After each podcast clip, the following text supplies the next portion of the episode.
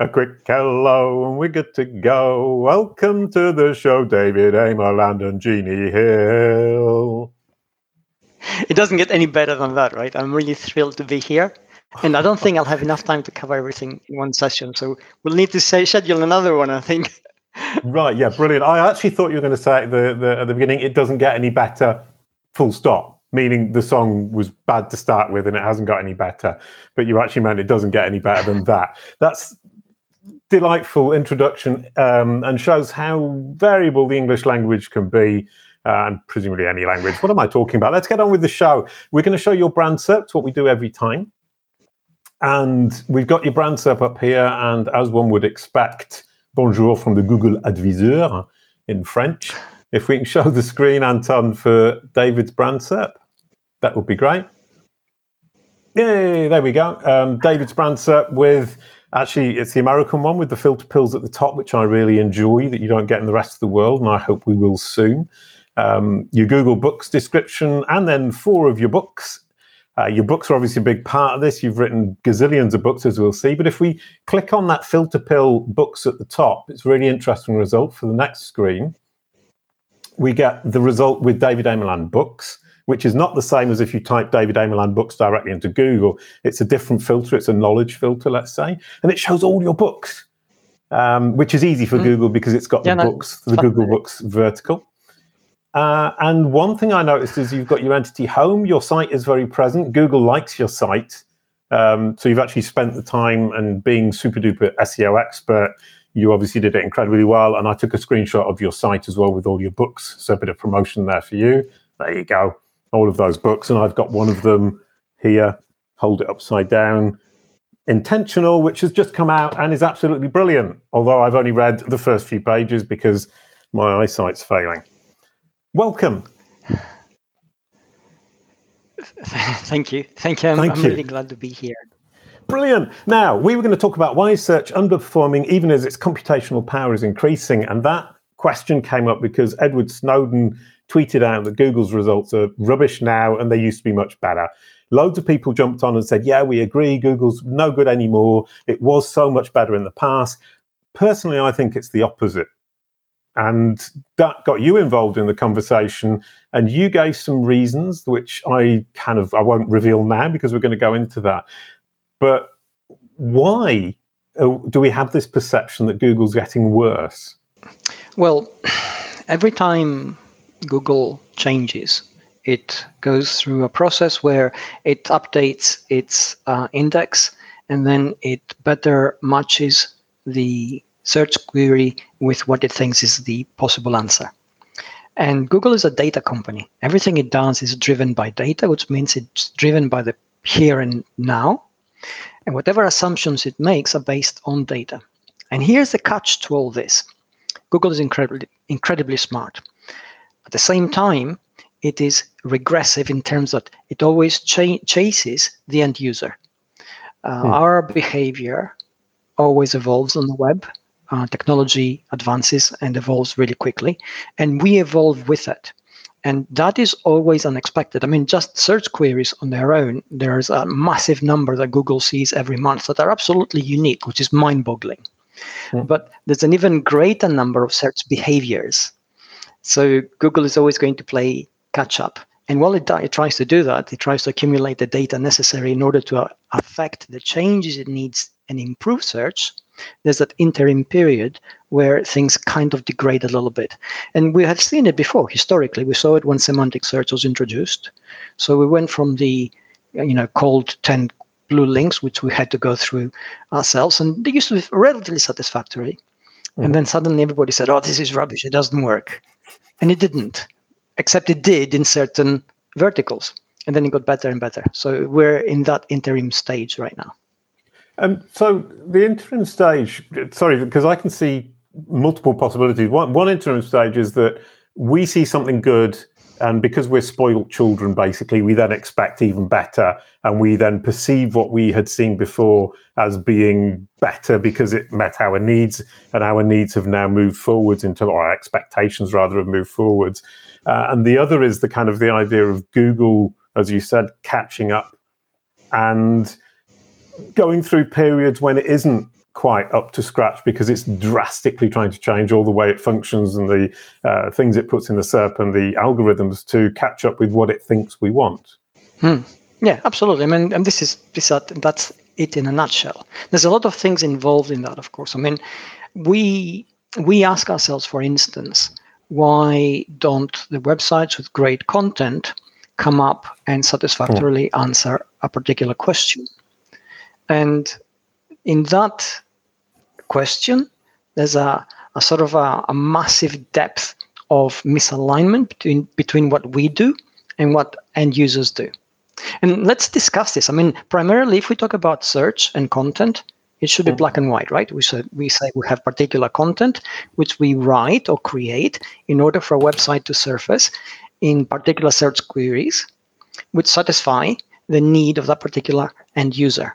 I mean, it, it's something really basic, and we create the content so we you know, if we're the website owner or the business owner, we know what we do. It should be straightforward. We just put it up there on the web in as much detail as possible, and that should mm-hmm. work, and it doesn't. and the reason it doesn't is because essentially we are looking to satisfy intent, and Google is, is looking to satisfy intent. So interestingly, uh, Google on their blog, which is um, I think with Google, they um, have gone from chasing the customer journey to actually explaining that it's an emotional customer journey. And the micro moments in which we make decisions which lead to particular purchase behaviors have changed now. And we say there are many touch points, there are emotional touch points. And emotional touch points have the ability to sway something which, um, when it comes to a decision, either one way or another, without us being able to understand quite why. Right, and, and so Google's algorithms yeah. then are chasing these emotional touch points. So the machine is trying to understand our emotions and what's going to trigger them to get us to appreciate Google. Yes, and well, in a way, what what Google's perspective is is that everything which we do is data. Essentially, we are data, we are information. Right. And if they have a sufficient amount of information, then they should be able to understand us better. And if they understand us better, they should be able to satisfy our needs when it comes to search, which is why we use search, and present us with the information we want. Now, if we if we think of the alignment on the other side of the divide, the, the website owners or the, the business owners, they think, well, what they need to serve is sufficient content for the site to attract the end user or to serve a sufficient number of end users so that they basically um, are satisfied by what they see. But mm. there is a misalignment there from both ends.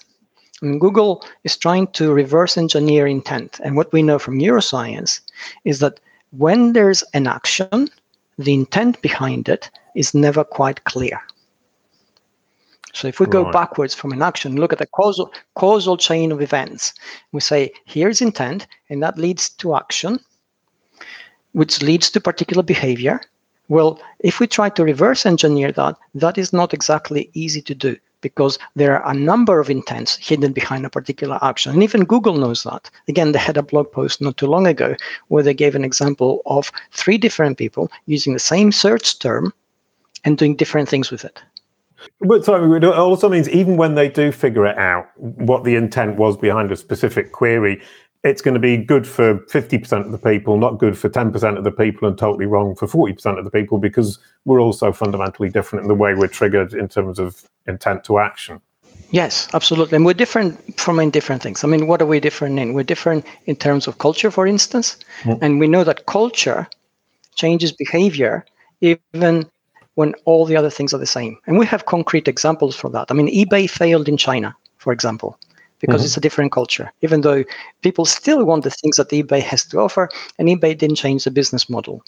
Uh, Carrefour, your French uh, chain of supermarkets, failed in Japan. And so did Walmart, also failed in Japan. And so did Tesco, also failed in Japan. So there are three right. instances of very big, very clever, very, very smart supermarket chains with a very refined model of operation, failing to take into account culture, and failing to address the needs, the emotional needs of human behavior, which is intent fundamentally. Right. And from Google's perspective, I mean, are, are the markets they don't currently dominate, um, such as Turkey, Russia, um, obviously China's a slightly different case.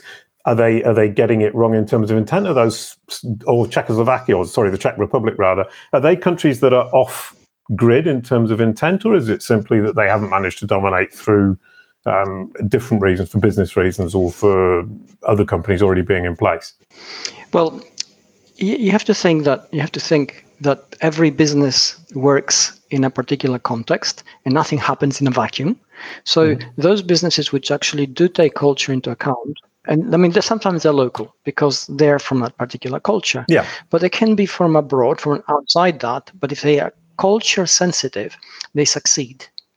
So then, at the moment they succeed, they sort of add, make it that much harder for mm. another company to take over because they have a smaller share of the market.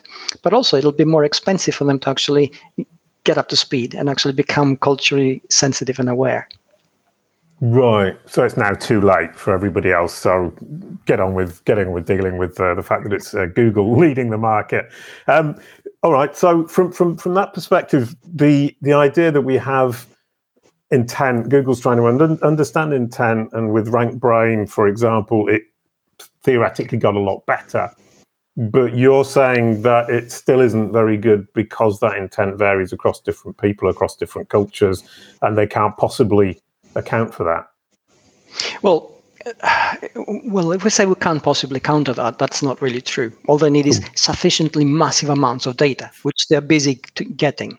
What they need to take into account, however, which this is where the interesting bit comes in, is that culture is an ever evolving, ever changing thing. Mm. Human behavior is an ever evolving, ever changing thing. So fundamentally, that's a, a catch up game for Google that they can never really win because they can only get the data that they get once they have accumulated a sufficient number mm-hmm. of human behaviors, let's call it that. And those are constantly evolving. So the the rate of evol- evolution is always going to be greater than what they're actually putting in place. Right. I mean, one really good example of that that I use is, is Google Maps. Is that kind of when Google Maps gets it wrong, I suddenly get really frustrated with it. And 10 years ago, I was really happy when it got it right once in every five or six times. So my expectations have gone totally through the roof. And Google can't possibly keep up with everything. I, think it's done with Google Maps at least a pretty good job of keeping up with my expectations mm. in that the reviews tend to be reasonably accurate and it tends to send me to the right place. And I don't go round and round in circles when I'm driving in my car with my Google Maps going. Yeah, that's a good example. Okay, and and and again, this is um, clearly a case of accumulating data. And if mm. we hmm. think about Google Maps, we have geography in place. Right. And geography is fairly rigid, fairly, right? I mean, obviously things change, but not drastically, which means that as Good you point. accumulate data, you're getting better and better and better. But when you apply that to human behavior, I mean, just you and me, you get a new device, so you get two devices or a bigger screen or surround screen. So you, you get, you know, metaverse and you go uh, augmented reality. Your behavior changes fundamentally. And it mm. takes time for hmm. Google to understand that. Oh, sorry, there are two really nice points there. That, I mean, obviously more points than that, but um, G- Google Maps is based on reality. It's based on physical things, and it, so Google's got, as you said, a foundation that doesn't change very much the online world is becoming a reflection or is a reflection of the offline world but it's there's a disconnect there which makes it much more difficult for google. And behaviorally with google maps i want to go from a to b to the best solution to my eating problem or my petrol problem or whatever it might be. And online that intent is much less clear. So google maps is a working functioning fully functioning knowledge graph that solves geospatial queries in real time that it has never seen before quote from somebody I can't remember the name of. But in a in a vacuum, or in relative vacuum, a very simple circ- set of circumstances that is handleable and manageable. And the, as soon as you hit the World Wide Web, it gets much, much, much more difficult. Yes, you do. And I mean, here's a here's a. I mean, you made a very interesting point, which I need to sort of refine now. You're Ooh. talking about Google Maps, right? And what do we have there? We have strictly bounded context. So right. you know you don't have an infinite number of roads that'll get you from A to B. You have a, a, source point and a destination, and you have you know perhaps time which you need to get there quickly or avoid certain things, or you know you, you get there in a specific way so you can stop somewhere else. Um, this kind of setup where we create boundaries which narrow down the context allows us to then control within the soft sense of the word, human behavior, and better understand intent. So, in that regard, if we can find or if we can create specific perhaps silos or websites or situations where things narrow down, intent becomes a lot clearer to understand or at least guess at.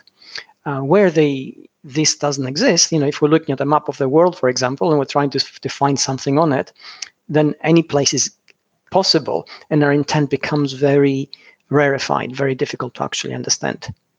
So when we come to understanding what should we do in order to create better content well here's the first thing. And you, know this is a case where everything old is new again or everything new is old again kind of thing. So we're talking about creating a marketing funnel which creates boundaries which allows the person who is looking at that to narrow down their choices in a, in a way that clarifies what they have to do. Right. Oh i like that and and kind of the whole idea of intent, which is what all these kind of tracking tools like Ahrefs and SEMrush and so on and so forth, they're bringing in intent. Authoritas have done it as well. Authoritas do it by analyzing the anatomy of the SERP to figure out what Google thinks the intent is, uh, which is a nice piece of reverse engineering and I think pretty smart. And that idea of intent, everybody's getting a bit obsessed about it, but you're saying it's actually to create those walls for your funnel, which I've never thought about before. I love that idea. Well, we, we discussed this in the past, and you know, creating marketing funnels and all. Yeah, no, I, we're just trying to create a, a, funnel in our little Kalicube world, and it's actually surprisingly difficult to define where somebody is in that funnel, what their intent is, and what kind of content we need to create. Then you have how do you silo that intent for your own site, which is actually pretty difficult, and then you have the problem of how do I create this content. Uh, let's let's let's look at content creation that actually works, right? So let, let's approach the problem this way. If you were to create content, what would you need? How would you make it work best for you? And again, in, in the new way that the web is shaping up, what are we seeing? We're seeing that um, anything which resonates with a person individually, um, which creates those emotional touch points, is most likely to move them because it most likely reflects the inten- intentions that led them to a particular a place which is most likely to lead to a behavior which we want to see. Uh, in most cases, a purchase decision or the consumption of a particular piece of information. So if we were to create content that does that, it needs to resonate with that person at at an emotional level with them, which means that it needs to address their particular needs in a particular way. We know we have studies that show that content that is written with empathy, and we're using a word now which again is very vaguely defined, um, resonates better with them, gets shared a lot more, and leads more to behavior which is desirable for the website in question. So, in order to, underst- to understand this better, we need to say, okay, what is empathy? And if we just brush away all the misconceptions about it. Essentially, empathy is a mechanism in the brain that allows us to project ourselves in the shoes of the person we're targeting with our content and understand their behavior better, understand their motivation better, which gives us a handle on their intent, which allows us also to feel their emotional points. So if we can do that, what do we need to do that, right? We need knowledge, we need some kind of expertise. We need an idea of who they are. We need an idea of where they possibly are. And then we begin to understand the how of their situation. So if we have all those things, it's just information, basically data, then we can create content that is empathy driven, which then resonates with the audience. And that, but then you have the problem. If I manage to do that, imagine that I'm some kind of philosophical, psychological genius who manages to figure out exactly what my persona is thinking, and I can figure out what the action, sorry, the, the emotional triggers are for the action I'm looking for. I've figured it out. I've created the best content in the world. I've stuck it in my perfect uh, intent silo, whatever you want to call it. Google hasn't kept up, so it's useless from a Google perspective, not from a if I can get them there by other means, which I think is something we often forget, is that I can actually get them to that page through social media or through an article that somebody's written about the, the whatever it is I'm offering, and that Google isn't the be all and end all. Google is simply trying to understand, but actually, from my perspective, and this is just my personal pitch, is create your content for your users, figure out how you're going to get those users to the page without Google, and then package it up for Google and use Google as a bonus. But that wasn't the question. The question was What happens if I've managed to figure it out and Google hasn't caught up with me? Uh, you faded just then on the last question. Right. So the question was if I've managed to figure out what content I need to create to trigger the action I'm looking for using my understanding of their empathy or my empathy for their for their situation to get them the content to trigger the actions I'm looking for. But Google hasn't figured that out, the intent of the user, so I don't rank. Isn't isn't that terribly difficult? So you actually you you need to actually come back and think where, where is Google in this story? It, has Google understood? Sorry, go ahead. It, it is. Uh, I mean, we, we need to understand a couple of things, right? We need to understand that um, human behavior is context sensitive, and context is the situation where, in, in a particular case, um, a searcher meets content and gets signal from the noise, essentially. Now, Google is employing increasingly um, AI in terms of um, looking at the content that it actually serves and bringing in disparate elements together which are on the page in order to understand that page better, understand uh, the touch points that it meets from the end user perspective. So if we are truly creating content that is empathic in nature, it doesn't have to be very smart because by doing so, we are subconsciously already coding in the language that we use, the language precepts, if you like, which are going to resonate with the reader. And from the Google's perspective, it already knows what the signature of a page like that is likely to be. Right. So if it looks at two pages which are similar in content, one has been written perhaps by an expert SEO who doesn't feel anything except, you know, the need to create content in order to get paid. and the other one is written by somebody who's genuinely interested in helping the end user. My guess would be that the one which is written genuinely to help somebody will actually resonate better and be higher served or served more frequently than the other one. Right. Okay. And but does Google actually then has the problem of if I'm using the right vocabulary to indicate that I've got the solution and that I'm empathetic to the intent and the needs of the user, doesn't that tend to create fluffy language that machines have trouble understanding? Well, you're saying fluffy language. And the thing is, if you're truly trying to help, you wouldn't be. You're actually addressing specific needs. Okay. So the language which we'd be using, which we essentially subtly coded in terms of how you would help somebody, these are things which are perhaps a human visitor wouldn't catch on to really, unless they really have that need and then it resonates with them. But a machine actually does see that because they have so much data at their fingertips, so they can actually see the, the structure of a page which has been expertly written but doesn't feel anything, and one that actually is the opposite and actually does help somebody genuinely. Brilliant. Can you put that question up again, Anton? Because Zara asked, with empathetic content, Google finds the answer for the searcher. Yes, is that correct, David? It does, yes. I mean, obviously, you know, we're saying is that infallible? No, it is not. And if also we ourselves are trying to help in a way that is unhelpful, and that also happens, right? And we want to help somebody, but we don't know just how. Well, that's not going to to to, to serve them um, correctly. But if we truly know our stuff, we truly want to help somebody do something and say, okay, here are the choices you have. This is how you should do it. This is what you shouldn't be doing. This is what you should look out for. That's an amazing page. Ooh, there's another another question, Monica. Can data act empathetically? I like that question. Go on, David. Can data act empathetically? We we, we are we are information. I mean, if we take uh, the sum total of our behavior and we can actually code it into data points, and we have a sufficient number of those data points, then if we act empathetically, then yeah, the data that represents our actions is empathetic in turn.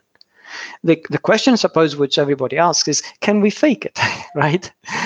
And I'm not sure the answer is yes or no on this one, simply because I know we can fake trust up to a certain extent. Hmm. I know we can't fake it forever. And I think the same thing has to apply here. Can we create an expert page by somebody who's truly aware of these things and, and can project it for a while? And that will work, will it? Well, here's the thing maybe it'll work and it'll be fine for a while, but it won't long term. Or the other thing is, if it's successful at appearing empathetic, well, isn't not then empathetic anyway. so I think you know you're not really faking it. Right, and can that pushes it further? Is can you use your own machine, your own AI machine learning generated content to fake it and to trick the other machine opposite to thinking you got it right. So it's basically then two machines talking to each other about what they perceive to be empathetic within the context that you've uh, created the page. Well, yeah, absolutely. I mean, so if you say, I mean, you know, uh, Monica says, is it always the humans? Well, it's our behavior that's actually being tracked, and it's our behavior that actually is is being uh, analyzed. Now, if we create a really smart AI and say you can say, hey, can I fake empathy sufficiently for another machine to believe it? Well, the answer to that is probably yes. Why? Because machines understand machines a lot better than we understand them, mm. and a machine can trick another machine. But the thing is, if that content then is served to humans, and there's a human element there always, because we look at usage and we look at CTR rates and we look at uh, social sharing and we look at bounce rates, we look at all those things, a human activity. So when humans see that page, well, no, they will not actually go for it. And you know, in the past we had spinner articles, right? Which mm. you know, the, for the machine was passable, but the human was laughable, right? So I think you know this is a classic example. Right. Yeah, because I, know, I think that's one of the, the, the, questions we all have, or a lot of us have about machine learning generated content is we're going back to the spinning world, obviously slightly better, but then you land on the page and you think, yeah, it does, doesn't make sense to me. And kind of, I think people forget the fact that even if you do manage to trick the machine, get yourself to rank, if your content doesn't satisfy the user, it was pointless. Hmm. Well, I think, I mean, it, it, comes down to the past. I mean, uh, again, with SEO, things change, but nothing changes really, right? So we have this, this discussion forever. We can say, first of all, what shortcut should I take? And mm. yes, there are shortcuts. Yes, you can use a machine to write articles, like in the past, you used a machine to write spinner content that help your website appear high for a while, and then it didn't. Okay, and the argument behind that in the past was, you know, if I'm on the first page of Google back then, it meant a lot of money. If for a month or so, I make so much money that if my website is burnt afterwards, I don't care. Well, sure, you can do that, but this is not a a long sort of uh, strategy. Okay, it's short. And these days, the the shorter strategy tends to be shorter than usual. People catch on very quickly. They're not so easily fooled. There's a trustworthiness element which everybody is now sensitized to, and there's also human behavior which is very volitional. We choose where to spend our money. We choose which websites to click on. We choose which website content to share because we're aware of the impact of those actions. So, rewarding sites that trick us, for example, is something that's unlikely to happen. Right. Okay. So, um, from from one question I had, kind of coming back to a point you made earlier on, is with Google at the moment, if it's managed to understand the intent of a vast number of people for a specific search query or a series of search queries, but I'm a bit outside the box, I'm immediately going to be like our friend Edward Snowden saying this is all rubbish because I'm not typical. Well, you are saying you're not typical, but over a long enough timeline, you do actually become typical. Ooh. For Google, at least, right? Because essentially, it can read, I mean, it can see the pattern of your behavior and mm-hmm. you can understand part of your intent within a particular context. And again, the narrower the context, the easier it is for, for Google to understand what you do. So, are you an easy person to understand? No, any more than I am, right? I use Google in a very weird way because of my research, because of the searches I do, because of the information I mm. seek. And it's very difficult for Google to understand who I really am in terms of what I do. But given enough timeline, in a long enough timeline, given sufficient data, then the pattern of who we are is evident, especially to a machine, right? I mean, even a person could tell, but a machine can tell it faster. Sure, I mean, but for us individually, there isn't. You are typical, David. Um, sorry, that was Anton. For people just listening, Anton just put that on the screen. But, yeah. but the, the question then then becomes: At what point will Google have enough data on all of us or each of us to be able to really nail down that specificity in the results for me compared to you compared to the rest of humankind? I suppose it, that answer depends on the rate of change of technology, which seems to have accelerated. So, yeah. you know, if if things stay as they are right now, and we all talk to each other through two-dimensional screens. We use the technology which we currently have, but even more so. And perhaps the connections can become more reliable, things can become faster. Then you can say, okay, uh, if we take that into its natural sort of evolution, within 10, 15 years, search will be amazing. But this is not happening, right? What is happening? Yeah. We are getting more and more photographic content, which now needs to be understood. Video needs to be understood. We're using more video messages to each other. We're using behaviors on the web which have a timeline, so then they vanish after a while. We are going to get into augmented reality. We're going to get into virtual reality. All those things now are um, represented by an exponential growth of data points. So Google is, you know, lost here, right? It's going to have to work really hard. Right. I mean, uh, Fabrice Canel from Bing, uh, who's who builds Mr. Uh, Bing Bot, basically, Mr. I call him Mr. Bing Bot, and I get confused. But um, he he's really, really, really, really interesting guy to talk to, and he's saying basically the the tech or the the, the machine learning that they use for Bing Bot is getting better exponentially. Does that mean at any point it is actually going to catch up? Because you were saying right at the beginning, Google can't catch up or Bing can't catch up because we're changing so very quickly. Do you think with that exponential increase that we haven't seen previously, that it's going to end up catching up? Oh, that's a difficult one to answer. I mean, the only thing, I mean, let's keep in mind that it's human behavior and human, the human brain has the capacity to outstrip machines at the moment. And I base this on the fact that when we come to something as straightforward as a sniper taking a shot at a target, you think, okay, this is a pretty straightforward thing. You have a firing platform which can actually be fixed. You have so many variables which can be calculated by machine. And if you have a machine doing all this, then it's going to be better than a human because you can do it faster because the variables keep right. changing. So we have man versus machine here, and the best machines in the world, far you know, powered by supercomputers, can reach a target up to 500 meters, and the human person firing on a platform which is varying with their heartbeat, with their vision blurring, with the temperature in their body, and all those other variables goes over seven times that. So when you consider something as simple as that, and I know it's not simple, but uh, you know, compared to what we're talking about, it is. Oh, and yeah. you can see that humans outstrip machines. It means that human behavior is really difficult to model.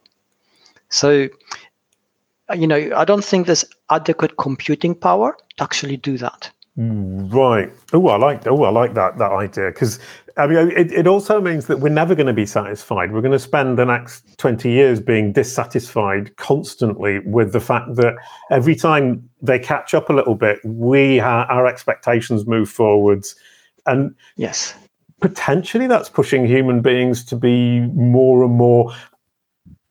What's the word? Evolved? Would that be a adequate word? Yeah, absolutely. I mean, we become, you know, for lack of a better word, digital natives, right? Where the digital domain is native to our, our sort of mode of operation. We don't think of it as something which is additional or grafted on or separate from us. So if that becomes so ingrained our behavior becomes so nuanced and it has so many mm. more touch points than now that it becomes exceedingly difficult for a machine which thinks in a very straightforward but very fast fashion to actually understand it. I, I, actually really like that because what it means is Google is fighting a losing battle, chasing something it will never understand. And me as an SEO, to come back to that, I'm chasing a machine that I will never understand. So I'm chasing Google, Google's chasing human beings or humankind, and neither of us is ever going to catch up with our target. And that's a delightful um, visual idea that I've just got in my head of people running around the world chasing yeah. machines. Anyway, but but but in, in that in that scenario which you created, I mean, there is a, a viable shortcut which we know, oh. right? If we instead of chasing Google, because Google you know what is google chasing google is chasing the people we are chasing essentially their behavior mm. right so Google is chasing our customers, trying to make all the changes across the web so they can see our content oh, yeah. and be satisfied with Google so they can use Google in their searches. So instead of us chasing Google, if we chased our customers, if we thought of their behavior, if we began to encode in what we do that end user approach every time, then we would be on a winning curve here.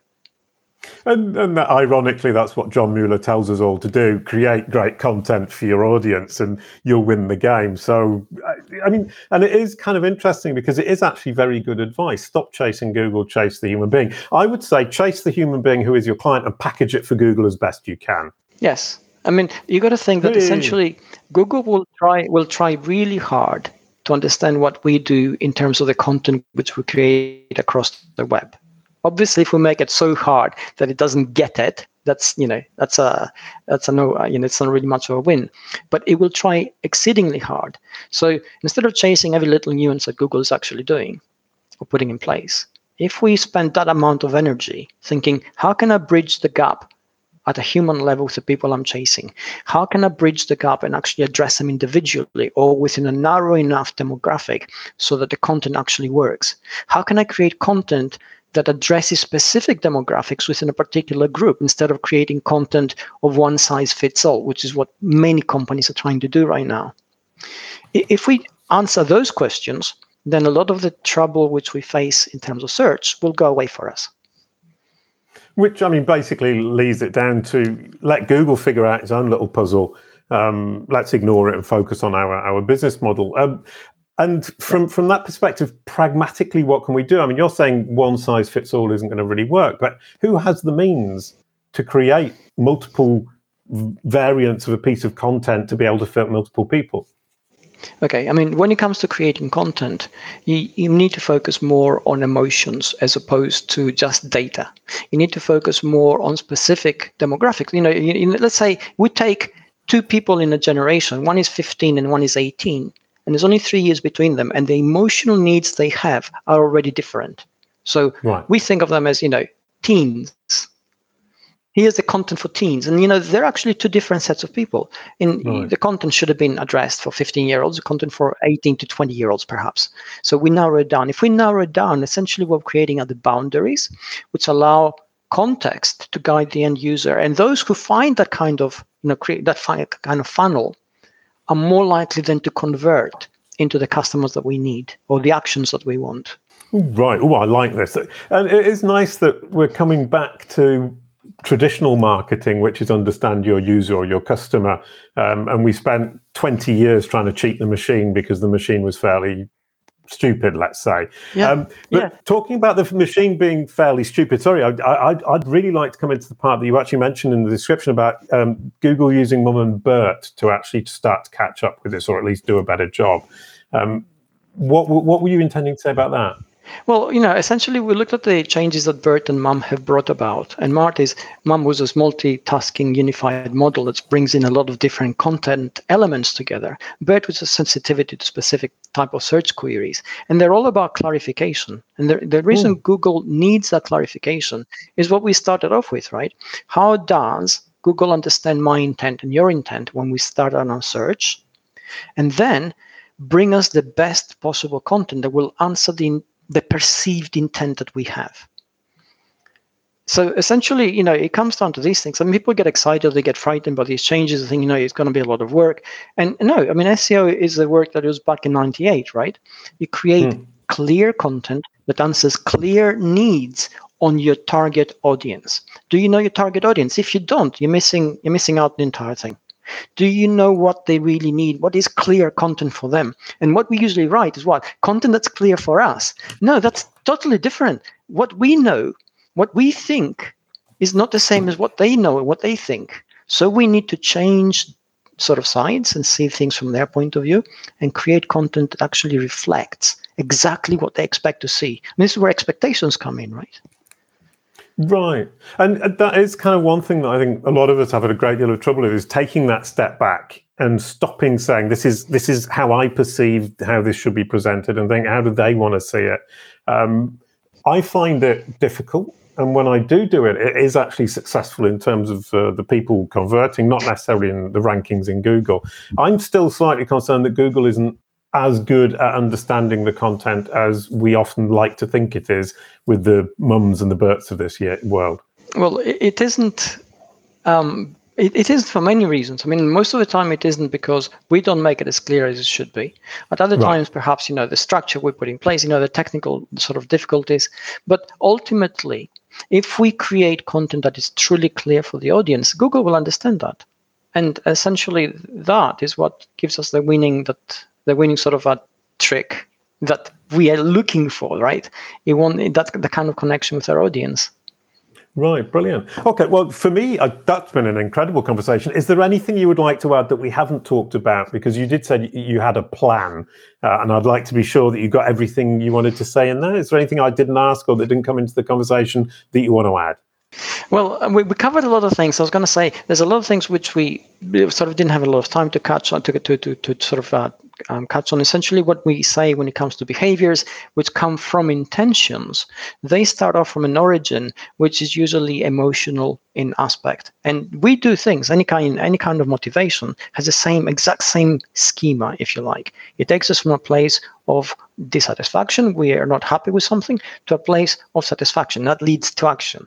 So finding out being able to or being capable of analyzing what our target audience is unhappy with and what they're looking to change is something which requires from us that clear understanding of who we are targeting when we're selling something or or you know uh, putting some kind of information out there or even trying them to, to get them to subscribe to a newsletter perhaps so these are the things which we need internally to begin to analyze in our business model. And it's something which is not happening uh, very often, simply because, well, until now, we haven't really had the need for. Right. And that just makes me think that a lot of the time I create stuff or I put content out there and I think, oh, this is going to be really good fun. But I'm actually creating content for a need that people don't know they've got yet. And then I try to convince them that this is a need they had. And that's that's is that an impossible task or is it just much more difficult? well, it as usual, these things it comes down to how you frame them. So if you frame it as a solution to a perceived problem, and you can demonstrate how it can be that solution, then the resistance to some, to doing something new, which is what it's all about, uh, tends to sort of uh, dissipate a little bit.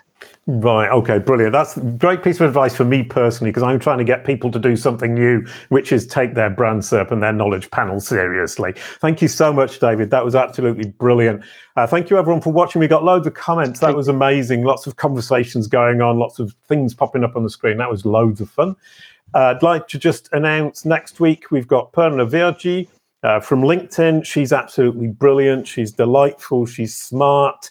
And she's going to be talking about, if we can have that up on the screen, there we go, prominence versus presence on LinkedIn. Uh, that's next week with WordLift and Ahrefs as the sponsors of Kalicube Tuesdays through the month of January. Uh, please, could you pass the baton David. Absolutely. And I had to actually look up uh, how to pronounce Purna's name. It's a Sanskrit word, which means wholeness or perfe- perfection. And I think when it comes to the kind of subjects he's going to talk about, this is absolutely perfect. I hope she lives up to it. I'm looking forward to that. Absolutely brilliant. That's really put me to shame because I said her name totally wrong and I've never looked it up how to say Purna or however you just said it. I can't remember. I, Purna, welcome. It's going to be absolutely wonderful. I know she's delightful. I know she's wonderful. And the conversations are always an absolute pleasure. Thank you, everyone, for watching. Thank you, David. Thank you, Anton, behind the scenes. See you next week. And I almost forgot the outro song. A quick goodbye to end the show. Thank you, David. Thank you, and take care. Thank you so much.